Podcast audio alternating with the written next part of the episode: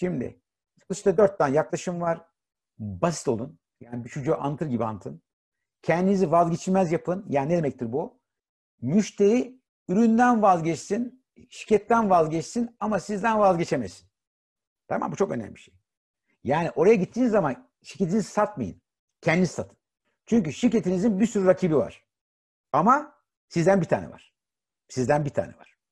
O yüzden müşteri eğer sizi severse ve size inanırsa sizle çalışmak için mecburen sizin sattığınız şirkette çalışmak zorunda kalacak. Ama şirket şirket kimse tercih etmez. Yok önce siz tercih edin. Çünkü sattığınız şey tamamen güven dayalı bir şey satıyorsunuz. Yani, yani e, bilgiye dayalı bir şey satıyorsunuz. Tecrübeye dayalı bir şey satıyorsunuz. O yüzden müşteriler yani herhangi bir sigortayı alabilirler. Ama sizden vazgeçemezler. Sattığınız şey uygun olsun. Bu da önemli bir şey. O yüzden diyorum ilk başta ihtiyacı belirlemeden bütün ürünleri anlatmayın. Bakın satış yapılan en büyük hata her şeyi anlatmaktır. Çok dinleyin, az anlatın. Çünkü ne kadar çok şey anlatırsanız o kadar çok şeyi savunmak zorunda kalırsınız. Ne kadar çok şey anlatırsanız o kadar hata yaparsınız. Ne kadar çok konuşursanız rakiplerinize daha çok açık verirsiniz. O yüzden az konuşun, müşteri iyi dinleyin, tek bir noktaya odaklanın. En önemli şey satışta her şeyi doğru yapabilirsiniz. Fakat bir şey olmaz satış kapanmaz. Bir şey olursa nedir o? Aciliyet. Adam bugün buna ihtiyaç duymuyorsa almayacaktır. Tamam İsteriz karşısız başarılı olun. Adam bugün ihtiyaç duyması lazım. Çoğu insan ne zaman sigorta alır? Başına bir şey geldikten sonra alır. Ondan önce almaz. Şimdi güven diye bir şey var. Değil mi? Satışta her şey güven, güven yaratmakta. Peki güvenin formu nedir? Bir tarafta çıkar var. Çıkar sizin komisyonunuz, priminiz, maaşınız neyse işte. Öbür tarafta güven var. Peki o zaman nasıl ben bunu dengeleyeceğim? Yani çıkar değil mi? Ya veya müşterinin işte parasıyla, cebinden çıkan parasıyla baktığın zaman nasıl yapacağım ben bunu? Bunu yapmam için inandırıcı olmam lazım. E, düşündüğüm, söylediğim davranışlarım tutarlı olması lazım. Yani vermiş olduğunuz örnekler, anlattıklarınızla her şeyin bütün olması lazım. Yani niyetinizle, daha basit anlatayım. E, niyetinizle müşteri önerdiğinizin aynı olması lazım. Yani kötü niyetli olmamanız lazım. O yüzden de müşteriye söylediğiniz şeyle içinde kendi içinde bir tutarlılık olması lazım. Ve burada ikna tekniklerini kullanmanız lazım. O eğitimde değil ama İkna'nın Psikolojisi diye bir kitap var. Robert Cagliardi'nin. Onu tavsiye ederim. Benzer sayfamda da. Yani ikna konusu bilimdir. Onu bilirseniz çok daha rahat e, hareket edebilirsiniz. Mesela, mesela kıtlık bir ikna aracıdır. İyilik yapmak bir kıtlık aracıdır. Sosyal kanıt bir ikna aracıdır. Bunları bilmeniz lazım ki bunu yani yani satışı çok iyi bilmeniz gerekmez ama iknayı bilmeniz lazım. İkna bilmezseniz karşıdaki insanı nasıl ikna edeceğiniz konusunda elinizde araçlar olmaz. Samimiyet önemli bir şey. Yakınlık önemli bir şey. O yüzden de hem samimiyseniz hem anlattıklarınızda tutarlıysanız yani davranışlarınız, düşünceleriniz birse ve kendiniz inanıyorsanız bunlar üçü bir araya geldiği zaman müşteride güven oluşuyor. Bu güven de e, dediğim gibi sizden vazgeçmiyor. O zaman size vermiş olduğu ekstra yani rakiplerinizden biraz daha fazla para vermeyi kabul ediyor. Yani her müşteri size söyleyeyim e, rakibinize göre %10-15 daha fazla parayı vermeyi kabul eder. Yeter ki bunun karşılığında uzun vadede güvenilir bir danışmanla iş yapma imkanını bulsun. E, şimdi satışta şöyle bir hata var. Satışlardan diyor ki hemen güven oluşturuyor. Yok öyle bir şey olmuyor. Güven neyle alakalı? Güven tek bir şeyle alakalı, frekansla alakalı. Yani bir insan ne kadar çok görüşürseniz, bir insan ne kadar çok görüşürseniz o kadar çok size güveniyor.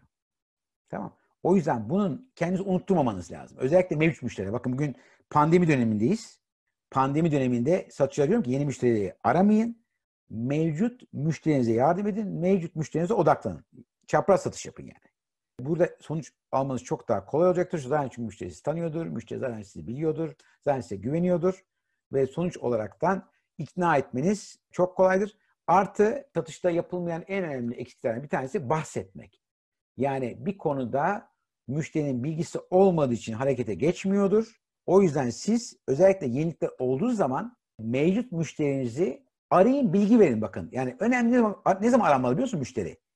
Sizin satışa ihtiyaç olmadığınız bir anda ararsanız o zaman fark göreceksiniz. Eğer o satışa ihtiyaç olduğunuz zaman değil, o satışa ihtiyaç olmadığınız zaman müşteriyi alarsanız daha samimi olursunuz ve çok daha rahat ikna edersiniz. Çünkü satış baskısı yok üzerinizde. Diyorum ki aslında satıcıyı bugün en çok bezdiren şey baskı.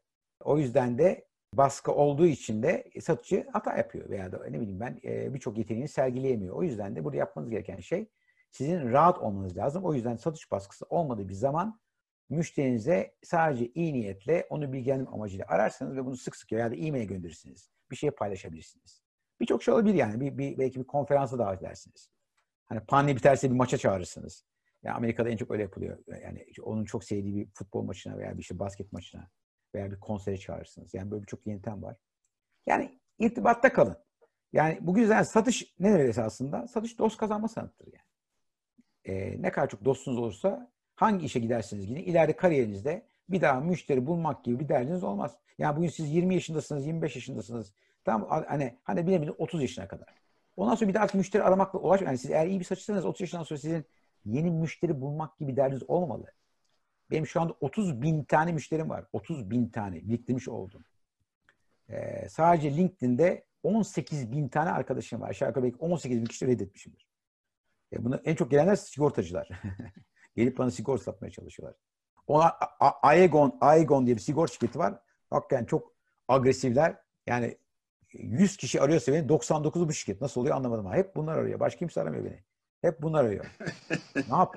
Nasıl oluyor anlamadım. A, a, vallahi Hocam ne bu ya? Aegon. Hocam e, arama başına para alıyorlar. Sizin orada birileri not etmiş. Abi sen de ara ben de üç günde bir arayalım.